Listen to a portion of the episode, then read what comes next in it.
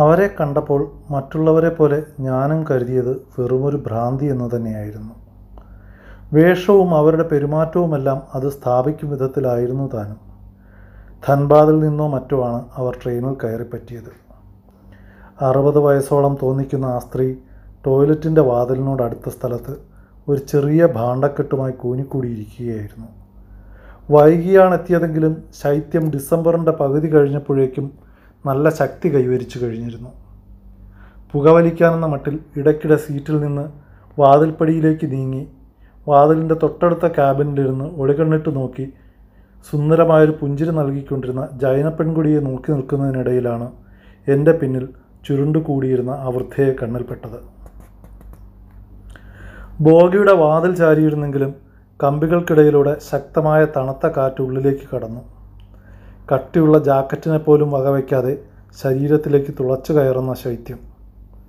സമയം ഏഴ് മണി കഴിഞ്ഞിട്ടേ ഉള്ളൂവെങ്കിലും ആ പെൺകുട്ടിയുടെ ചിരിക്കപ്പുറത്ത് അടഞ്ഞു കിടന്ന പൊടി പിടിച്ച ഗ്ലാസ് ജനാലയ്ക്ക് പുറത്ത് കുറ്റാക്കുറ്റിരുട്ട്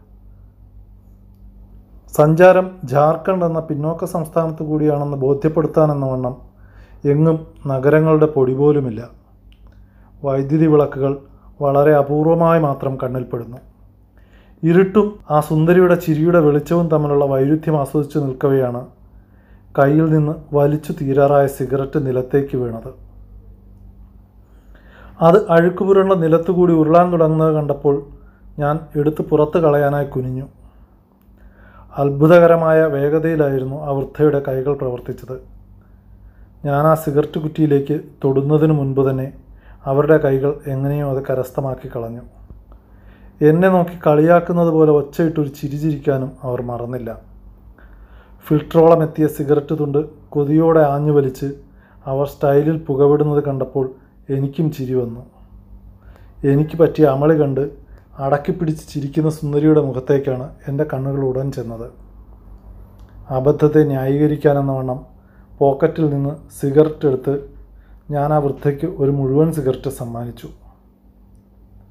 കൈനീട്ടി അത് വാങ്ങിയെങ്കിലും അവരുടെ മുഖത്ത് ഭാവവ്യത്യാസമൊന്നും കണ്ടില്ല. എന്റെ സവമനസ്യം കണ്ടില്ലെന്ന മട്ടിൽ പെൺകുട്ടി മറ്റെന്തിലോ ശ്രദ്ധിക്കുന്നത് പോലെ ഇരിക്കുകയും ചെയ്തു. അല്പനേരത്തെ സൗന്ദര്യാസ്വാദനത്തിന് ശേഷം ഞാൻ എന്റെ സീറ്റിലേക്ക് മടങ്ങി. അപ്പോൾ ആ വൃദ്ധ പുതിയ സിഗരറ്റ് കത്തിച്ച് വലിച്ചു. തണുപ്പിനെ ചെറുക്കാൻ അവരുടെ പക്കൽ ഉടുവസ്ത്രം ഒഴികെ കമ്പിളി പുതപ്പോ മറ്റെന്തെങ്കിലുമോ ഉള്ളതായി കണ്ടില്ല. അതുകൊണ്ട് തന്നെ അവർ വല്ലാതെ ചുരുണ്ടുകൂടിയാണ് ഇരുന്നത്. ഏറെ മുഷിഞ്ഞതായിരുന്നു അവരുടെ വസ്ത്രങ്ങൾ. ഏതൊക്കെയോ നാടുകളിലെ അഴുക്കുകൾ മുഴുവൻ ഏറ്റുവാങ്ങിയവ. മുടിയുടെ നിറം ഏതാണെന്ന് പറയാൻ കഴിയാത്ത തരത്തിൽ അഴുക്ക് നിറഞ്ഞ് ജട കയറിയിരിക്കുന്നു. ഒരു ഭ്രാന്തിയുടെ സകല ലക്ഷണമൊത്തവരായിരുന്നു അവർ. ട്രെയിനിൽ കേരളം വിട്ടുകഴിഞ്ഞാൽ എപ്പോഴും എവിടെയും കാണാവുന്ന രൂപം. ഒരു വ്യത്യാസം ഇവർ ഭിക്ഷ തണ്ടാനോ ബോഗിയിലെ നിലവൃത്തിയാക്കി പണം വാങ്ങാനോ ഒന്നും തുനിഞ്ഞില്ല എന്നത് മാത്രം. ആരോടും ഭക്ഷണം പോലും വാങ്ങി കഴിക്കുന്നതും കണ്ടില്ല. അവർ വെട്ടിപ്പിടിച്ച ടോയ്ലറ്റ് വാതിലിനടുത്ത സ്ഥലം വൃത്തിയായി സൂക്ഷിച്ച് ആർക്കും ഉപദ്രവം ഉണ്ടാകാത്ത വിധത്തിൽ ഒതുങ്ങിക്കൂടി അവർ അവിടെ ഇരുന്നു. അഹല്യ എക്സ്പ്രസ് കൽക്കത്തയിൽ നിന്ന് യാത്ര തിരിച്ചത് വളരെ വൈകിയാണ്. അതുകൊണ്ടാകണം നല്ല വേഗതയിലാണ് ട്രെയിൻ നീങ്ങിക്കൊണ്ടിരുന്നത്. അതിനിടയിലാണ് ഇവർ ട്രെയിനിൽ പ്രത്യക്ഷപ്പെടുന്നത്. ഏതായാലും ഹൗറയിൽ നിന്നും യാത്ര തിരിക്കുമ്പോൾ അവർ അവിടെ ഉണ്ടായിരുന്നില്ലെന്ന് ഉറപ്പാണ്. ഇത്തരത്തിൽ കയറിപ്പറ്റുന്നവർ പകൽ നേരങ്ങളിൽ കമ്പാർട്ട്മെന്റിന് മൂല എവിടെയെങ്കിലും പറ്റിക്കൂടുക പതിവാണ്. എന്നാൽ രാത്രിയാകുമ്പോൾ ബോഗിയിലുള്ളവർ തന്നെ ഇവരെ ഇറക്കി വിടും. ബലപ്രയോഗത്തിലൂടെ പോലും ഇക്കൂട്ടരെ പുറത്താക്കാൻ കഴിഞ്ഞില്ലെങ്കിൽ അടുത്ത വഴി ടിക്കറ്റ് എക്സാമിനറെയോ റെയിൽവേ ഗാർഡുകളെയോ കൂട്ടുപിടിക്കലാണ്. ഇവരുടെ ഗതിയും മറ്റൊന്നാവില്ലെന്ന് എനിക്ക് ഉറപ്പായിരുന്നു. ജൈന തീർത്ഥാടകരാണ് ഞാൻ കയറിയ ബോഗിയിൽ നിറയെ. തീർത്ഥാടകരെന്ന് പറഞ്ഞാൽ ഒരേ ഗോത്രത്തിൽപ്പെട്ട നൂറിലേറെ പേർ. ചെറുപ്പക്കാരും വൃദ്ധരും പെൺകുട്ടികളും ഒക്കെ ഉൾപ്പെട്ടതാണ് സംഘം. ഒരു വിനോദസഞ്ചാരത്തിന്റെ മൂഡിലായിരുന്നു അവരിൽ ഒട്ടുമിക്കവാറും പേരും. നേരത്തെ പറഞ്ഞ സുന്ദരി പെൺകുട്ടിയും അതേ സംഘത്തിലെ അംഗം തന്നെയായിരുന്നു. വൃദ്ധയ്ക്ക് അവരിൽ ചിലർ പഴങ്ങളോ മറ്റെന്തെങ്കിലും ഭക്ഷണ വസ്തുക്കളോ നൽകുകയും ചെയ്തു. ഇടയ്ക്കിടെ പുകവലിക്കാൻ പോകുമ്പോൾ അവർക്ക് ഞാൻ സിഗരറ്റും നൽകി. ഒരക്ഷരം പോലും പറയാതെ അവർ അത് വാങ്ങി വലിക്കുകയും ചെയ്തു. എട്ട് മണി കഴിഞ്ഞ് ട്രെയിൻ ഏതോ ചെറു സ്റ്റേഷനിൽ നിർത്തിയപ്പോൾ ഞാൻ വായനയിൽ മുഴുകിയിരിക്കുകയായിരുന്നു. ഒരു ബഹളം കേട്ടാണ് എന്റെ ശ്രദ്ധ വായനയിൽ നിന്ന് മാറിയത്. വൃദ്ധ ഇരുന്ന ഭാഗത്തു നിന്നുമാണ് ബഹളം. മോഷണമോ മറ്റെന്തെങ്കിലും പ്രശ്നമോ ആണെന്ന് കരുതിയാണ് അങ്ങോട്ട് പോയത്. ട്രെയിനിനകത്തും പുറത്തുമായി അവിടെ എങ്ങും ആൾക്കൂട്ടമായി കഴിഞ്ഞിരുന്നു. അങ്ങോട്ട് അടുക്കാൻ പോലും കഴിയാത്ത അവസ്ഥ. എന്ത് നടക്കുന്നുവെന്നറിയാൻ ഒരു വഴിയുമില്ല. ഗ്രാമീണമായ ഹിന്ദിയിൽ ഒരു പുരുഷ ശബ്ദം ആരെയോ പുലഭ്യം പറയുന്നത് മാത്രം കേൾക്കാം. കിട്ടിയ അവസരം മുതലാക്കി എന്താണ് സംഭവിച്ചതെന്ന് ഞാൻ ആ പെൺകുട്ടിയോട് ചോദിച്ചു. അവളുടെ ചിരിക്ക് മാത്രം ഒരു വ്യത്യാസവുമില്ല. ആരെയും വശീകരിക്കുന്ന ആ ചിരി മുഖത്തു നിന്ന് മാറ്റാതെ അവൾ മറുപടി പറഞ്ഞു. ചായ വിൽക്കാൻ വന്ന ഒരു ചെക്കനാണ് അത്ര പ്രശ്നക്കാരൻ. നമ്മുടെ വൃദ്ധ അവനെ നോക്കി എന്ന പേരിലാണ് ഈ കോലാഹലമെല്ലാം. ഇത് അവൾ പറഞ്ഞപ്പോൾ എനിക്കത്ര വിശ്വാസം വന്നില്ല. അവൾ കൂടുതൽ വിശദീകരിച്ചു. അവൾ കണ്ടുകൊണ്ടിരിക്കുകയാണ് സംഭവം നടന്നത്.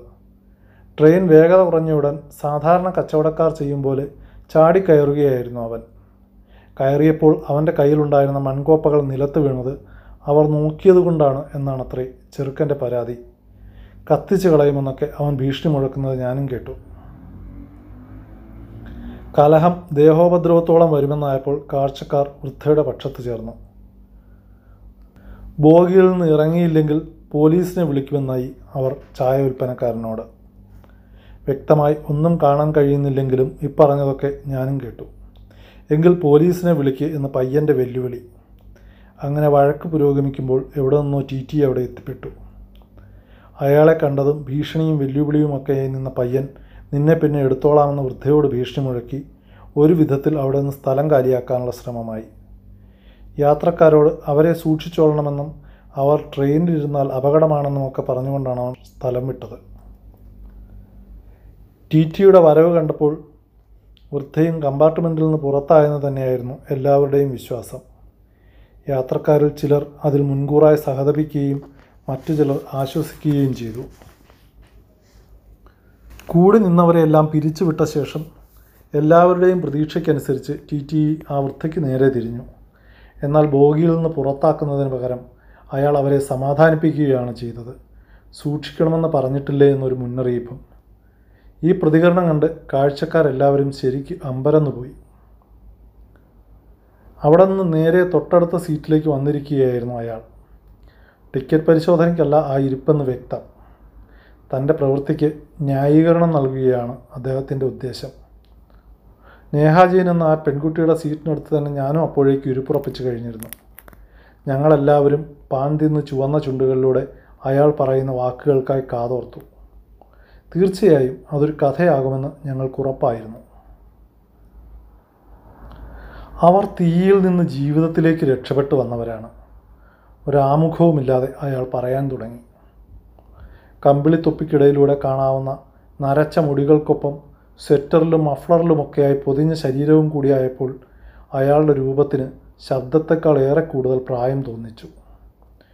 ഏതോ ഒരു ഗ്രാമത്തിൽ തീ കൂട്ടി തണുപ്പ് മാറ്റാൻ അതിനു ചുറ്റുമിരുന്ന് കഥ പറയുന്ന ഗ്രാമീണരുടെ ചിത്രമാണ് എന്റെ മനസ്സിലപ്പോൾ ഓടിയെത്തിയത്. അവരുടെ നാട്ടുകാർ ആ പാവത്തെ ജീവിക്കാൻ പോലും സമ്മതിക്കില്ലെന്നായിരിക്കുന്നു. അവർ പാവമാണ്. നിങ്ങളൊക്കെ സംസ്കാരമുള്ള നഗരവാസികളല്ലേ? അവരെ അവിടെങ്ങാനും കിടക്കാൻ സമ്മതിച്ചേക്ക്. ആർക്കും ഒരു ഉപദ്രവം ഉണ്ടാക്കില്ലെന്ന് ഉറപ്പാണ്. കഥയാണെന്ന് ഇനിയും മനസ്സിലാകാത്തത് കൊണ്ടാണോ എന്തോ? കൂട്ടത്തിലൊരു മധ്യവയസ്കൻ ഇവരെ താങ്കൾക്ക് എങ്ങനെ അറിയാമെന്നൊരു ചോദ്യം ഉയർത്തി. ഏഴെട്ട് മാസമായി ഇവർ ട്രെയിനുകളിലും റെയിൽവേ സ്റ്റേഷനുകളുമായാണ് ജീവിതമെന്ന മറുപടിയാണ് അദ്ദേഹം നൽകിയത്. പക്ഷേ അവർ സ്വന്തം കഥ ആരോടും പറഞ്ഞിട്ടില്ലത്രേ. നേരത്തെ കണ്ട ചായ വിൽപ്പനക്കാരനെ പോലെ പലരിൽ നിന്നായി താൻ അറിഞ്ഞ കഥയാണ് ഇവരുടേതെന്ന് ടി ടി പറഞ്ഞു.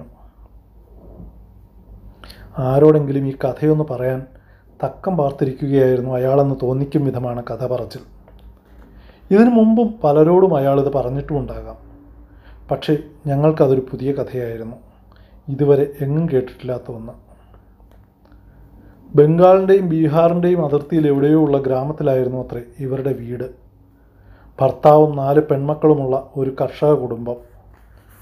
ആധുനിക സൗകര്യങ്ങളൊന്നും അവിടേക്ക് എത്തി നോക്കുക പോലും ചെയ്തിട്ടില്ലായിരുന്നു. മൂത്ത മകളെ അയൽഗ്രാമത്തിലെ ഒരു കർഷക യുവാവിന് വിവാഹം കഴിച്ചു കൊടുത്തു അവർ. രണ്ടാമത്തെ മകളുടെ വിവാഹ സമയമായപ്പോഴാണ് പ്രശ്നം തുടങ്ങിയത്. ഇവരുടെ ഭർത്താവും അയൽവക്കത്തെ കർഷകനും തമ്മിൽ എന്തോ ചെറുകാര്യത്തിന് ശത്രുതയിലായി. ദിവസങ്ങൾക്കകം അയൽവാസിയുടെ പശുക്കൾ ഓരോന്നായി ചത്തുവീഴാൻ തുടങ്ങി. അതും പോരാഞ്ഞ് ഗ്രാമത്തിലെല്ലാവർക്കും നല്ല വിളവുണ്ടായ വർഷമായിട്ടും അയാളുടെ വിളവ് ഒരു തരി ബാക്കിയില്ലാതെ നശിക്കുകയും ചെയ്തു. ഇത്രയും ആയപ്പോൾ അയാൾ നേരെ ഗ്രാമത്തിലെ മന്ത്രവാദിയെ പോയി കണ്ടു. തന്റെ ശത്രുക്കൾ ദുർമന്ത്രവാദം ചെയ്തതാണ് നഷ്ടത്തിന്റെ കാരണമെന്നായിരുന്നു അയാളുടെ സംശയം. ഗ്രാമത്തിലെ പ്രമുഖരിൽ ഒരാളാണ് കവിരാജ് എന്നറിയപ്പെട്ട ഗ്രാമീണ വൈദ്യൻ. സംശയം തീർക്കാനായി പഞ്ചായത്തിന് മുന്നിൽ ഇവരെയും കുടുംബത്തെയും ഹാജരാക്കി. കൈ നിറയെ ധാന്യം നൽകി നടത്തിയപ്പോൾ ധാന്യം നിലത്ത് തൂവിയതിനെ തുടർന്ന് അമ്മയും രണ്ട് പെൺമക്കളും ദുർമന്ത്രവാദിനികളാണെന്ന് കവിരാജ് തീർപ്പ് കൽപ്പിച്ചു. അവരെ വീടിന് പുറത്താക്കാനായിരുന്നു പഞ്ചായത്തിന്റെ വിധി. ഇങ്ങനെ മുദ്രകുത്തപ്പെട്ട് വീടിന് പുറത്താക്കുന്ന സ്ത്രീകളുടെ വിധി നന്നായി അറിയാവുന്ന ഭർത്താവ് തന്റെ ഭാര്യയെയും മക്കളെയും ഉപേക്ഷിക്കാൻ തയ്യാറായില്ല. ഗ്രാമത്തിൽ നിന്നും ഗ്രാമീണരിൽ നിന്നും ഒറ്റപ്പെട്ടായാലും കുടുംബത്തോടൊത്ത് ജീവിക്കാൻ തന്നെ അയാൾ തീരുമാനിച്ചു. എന്നാൽ തങ്ങളുടെ ഗ്രാമത്തിൽ ദുർമന്ത്രവാദങ്ങളുമായി ഒരു കുടുംബം ജീവിക്കുന്ന അംഗീകരിക്കാൻ നാട്ടുകാർക്ക് കഴിയുമായിരുന്നില്ല. പഞ്ചായത്തിനെ ധിക്കരിച്ചതിനും മന്ത്രവാദം തുടർന്നതിനും ആ കുടുംബത്തിനൊട്ടാകെ പതിവ് ശിക്ഷ തന്നെ നൽകാൻ തീരുമാനിക്കപ്പെട്ടു. ജീവനോടെ ചുട്ടരിക്കലായിരുന്നു ശിക്ഷ. വിവാഹം കഴിഞ്ഞ പെൺകുട്ടിയെ ഇതിനകം ഭർത്താവിന്റെ വീട്ടുകാർ പുറത്താക്കി കഴിഞ്ഞിരുന്നു. ഒരു ദിവസം രാത്രി എല്ലാവരും വീട്ടിലായിരുന്ന തക്കത്തിന് ഗ്രാമീണർ അവരുടെ വീടിന് തീവച്ചു ഭർത്താവും മക്കളുമൊക്കെ വെന്തു മരിച്ചെങ്കിലും ഈ സ്ത്രീ എങ്ങനെയോ വലിയ പരുക്കൊന്നുമില്ലാതെ രക്ഷപ്പെട്ടു. അന്നു മുതൽ കഴിവതും തന്റെ ഗ്രാമത്തിലുള്ളവരുടെ കണ്ണിൽപ്പെടാതിരിക്കാൻ ഒളിച്ചു കഴിയുകയാണത്ര ഇവർ. നേരത്തെ കണ്ട ചായ വിൽപ്പനക്കാരൻ അവരുടെ ഗ്രാമത്തിലുള്ളയാളാണ്. അതാണ് അയാൾ പ്രശ്നങ്ങൾ ഉണ്ടാക്കിയത്. കഥ കേട്ട് ഞങ്ങളൊന്നും മിണ്ടാൻ കഴിയാതെ ഇരിക്കുകയായിരുന്നു. നേഹയാണ് നിശബ്ദയെ തകർത്തത്. അവിശ്വാസം കലർന്ന സ്വരത്തോടെ. ഇക്കാലത്തും ഇത്തരത്തിലുള്ള മനുഷ്യരുണ്ടോ എന്നതായിരുന്നു അവളുടെ സംശയം. ഇവരെ ആരെയും പോലീസ് പിടിച്ചില്ലേ എന്ന് ഒരു അനുബന്ധ ചോദ്യവും നഗരത്തിന്റെ സുഖജീവിതം മാത്രം അനുഭവിച്ചിട്ടുള്ള ആ പെൺകുട്ടിക്ക് ഇത് വെറുമൊരു സിനിമാ കഥയാകാനുള്ള സാധ്യതയെ തോന്നിയുള്ളൂ. കൂട്ടത്തിലാരോ ഭയവും ആശങ്കയും കലർന്ന സ്ഥലത്തിൽ മറ്റൊരു ചോദ്യം കൂടി ചോദിച്ചു. ശരിക്കും അവർ ദുർമന്ത്രവാദിനിയാണോ എന്നായിരുന്നു അയാളുടെ സംശയം. ഈ കഥ എന്നോട് പറഞ്ഞത് നേരത്തെ കണ്ട ചായ്വാലയാണ്. പോക്കറ്റിൽ നിന്ന് സിൽവർ നിറത്തിലെ ഒരു പൊതി തുറന്ന പാനെടുത്ത് കയ്യിൽ വെച്ച് ടി ടി പറഞ്ഞു തുടർന്നു. ഈ കഥയ്ക്ക് മറ്റൊരു വശം കൂടിയുണ്ട്. പക്ഷെ അത് പറഞ്ഞത് ആരെന്ന് എനിക്ക് ഓർമ്മയില്ല. യാഥാർത്ഥ്യം അതാവാനേ തരമുള്ളൂ. ഒരു ബോളിവുഡ് സിനിമ പോലെയാണ് ആ കഥ. ഇനി സിനിമ കണ്ടും വായിച്ചുമൊക്കെ വെറുതെ മനസ്സിൽ കയറിക്കൂടിയ കഥയാണോ അതെന്ന് പോലും ഞാൻ പലപ്പോഴും സംശയിച്ചു പോയിട്ടുണ്ട്. അയാൾ പാൻ വായിലേക്കിട്ടു. ട്രെയിൻ നല്ല വേഗത്തിൽ പായുകയാണ്. ബോഗിയിലെ ഒട്ടുമിക്ക ലൈറ്റുകളും അണഞ്ഞിരുന്നു. കഥ കേൾക്കാനിരുന്നവരുടെ കൂട്ടത്തിൽ രണ്ടു മൂന്ന് പേർ കൂടി ഇതിനിടെ എത്തി. ടി ടി പാൻ ചവച്ചുകൊണ്ട് ഞങ്ങളെല്ലാം സസ്പെൻസിൽ നിർത്തി. നേഹ എന്നോട് കഥയെക്കുറിച്ച് എന്തൊക്കെയോ ഇംഗ്ലീഷിലും ഹിന്ദിയിലുമായി പറഞ്ഞുകൊണ്ട് ഇടയ്ക്കിടെ തലനീട്ടി ആ സ്ത്രീയെ നോക്കുകയും ചെയ്തു. അവർ ഒന്നും അറിയാതെ അവിടെ തന്നെ ചുരുണ്ടുകൂടിയിരിക്കുകയാണ് താനാണ് ഇപ്പുറത്ത് അവതരിപ്പിക്കപ്പെടുന്ന കഥയിലെ നായികയെന്നൊന്നും അറിയാതെ. ഞങ്ങൾക്കിടയിലൂടെ തലനീട്ടി ജനാല അല്പമൊന്നുയർത്തി ടി ടി വായിലെ പാൻ നീട്ടിത്തുപ്പിയ ശേഷം തന്റെ സീറ്റിലേക്ക് മടങ്ങിയെത്തി. അവരുടെ രണ്ടാമത്തെ മകൾക്ക് വിവാഹാലോചനയുമായി എത്തിയത് കവിരാജായിരുന്നു അത്രേ പലയിടത്തായി കുറേ ഭാര്യമാരും മക്കളുമൊക്കെയുള്ള വൃദ്ധൻ. കവിരാജിനെ ഭയന്ന് അവരുടെ ഭർത്താവ് വിവാഹത്തിന് സമ്മതിച്ചെങ്കിലും പെൺകുട്ടിയും മാതാവും വിസമ്മതിച്ചു. അവരുടെ എതിർപ്പ് മൂത്തപ്പോൾ വരുന്നത് വരട്ടെ എന്ന് കരുതി ഭർത്താവും ഒപ്പം നിന്നു. അതിന്റെ ഫലമായിട്ടായിരുന്നു അയൽവാസിയുടെ കന്നുകാലികൾ മരിച്ചതും കൃഷിനാശവുമൊക്കെ. അതാകട്ടെ ദുർമന്ത്രവാദം സൃഷ്ടിച്ച ദുരന്തമായി മാറുകയും ചെയ്തു. രക്ഷപ്പെട്ടെത്തിയ ഇവർ ഇപ്പോഴും ഗ്രാമീണരിൽ നിന്ന് ഭീഷണി നേരിടുകയാണെന്ന് പറഞ്ഞ് അദ്ദേഹം കഥ അവസാനിപ്പിക്കുമ്പോൾ നേഹയുടെ കണ്ണുകൾ ഒരു ദുരന്ത സിനിമ കണ്ടിട്ടെന്നവണ്ണം നിറയുന്നത് ഞാൻ കണ്ടു. കഥ ഏൽപ്പിച്ച ഞെട്ടൽ നിശബ്ദരായി തന്നെ തുടരുകയാണ് എല്ലാവരും. അല്പനേരം അക്കൂട്ടത്തിൽ ഇരുന്ന ശേഷം ആരുടെയും ടിക്കറ്റ് പരിശോധിക്കാതെ ടി ടി തന്റെ തൊപ്പിയും മഫ്ലറുമൊക്കെ നേരെയിട്ട് അടുത്ത ബോഗിയിലേക്ക് നീങ്ങി. ഏതാനും സമയം കഴിഞ്ഞ് ആ വൃദ്ധ ഇരുന്ന ഇടത്തേക്ക് നേഹ നോക്കുമ്പോൾ അവർ അവിടെ ഉണ്ടായിരുന്നില്ല. സ്വത്തിനു വേണ്ടിയും പക തീർക്കാനുമൊക്കെ സൃഷ്ടിക്കപ്പെടുന്ന ഇത്തരം ദുർമന്ത്രവാദിനികൾ ശിക്ഷിക്കപ്പെടുന്ന നിരവധി മാർഗങ്ങളിൽ ഒന്നു മാത്രമാണ് ഇവർ അനുഭവിച്ചതെന്ന് തൊട്ടടുത്ത വർഷം കണ്ട ഒരു ഡോക്യുമെന്ററി ചിത്രം വെളിവാക്കി തന്നു. നഗ്നയായ ഗ്രാമത്തിലൂടെ നടത്തപ്പെടുന്നവരും മുട്ടയടിച്ച് കഴുതപ്പുറത്ത് കയറ്റി നഗരം ചുറ്റാൻ വിധിക്കപ്പെടുന്നവരും കൂട്ട ബലാത്സംഗത്തിനിരയാകുന്നവരും ചുട്ടരിക്കപ്പെടുന്നവരും ഉൾപ്പെടെ എത്രയോ പേരുടെ കഥകൾ ഇങ്ങനെ ആരും കേൾക്കാനില്ലാതെ ഒടുങ്ങിപ്പോയിരിക്കണം.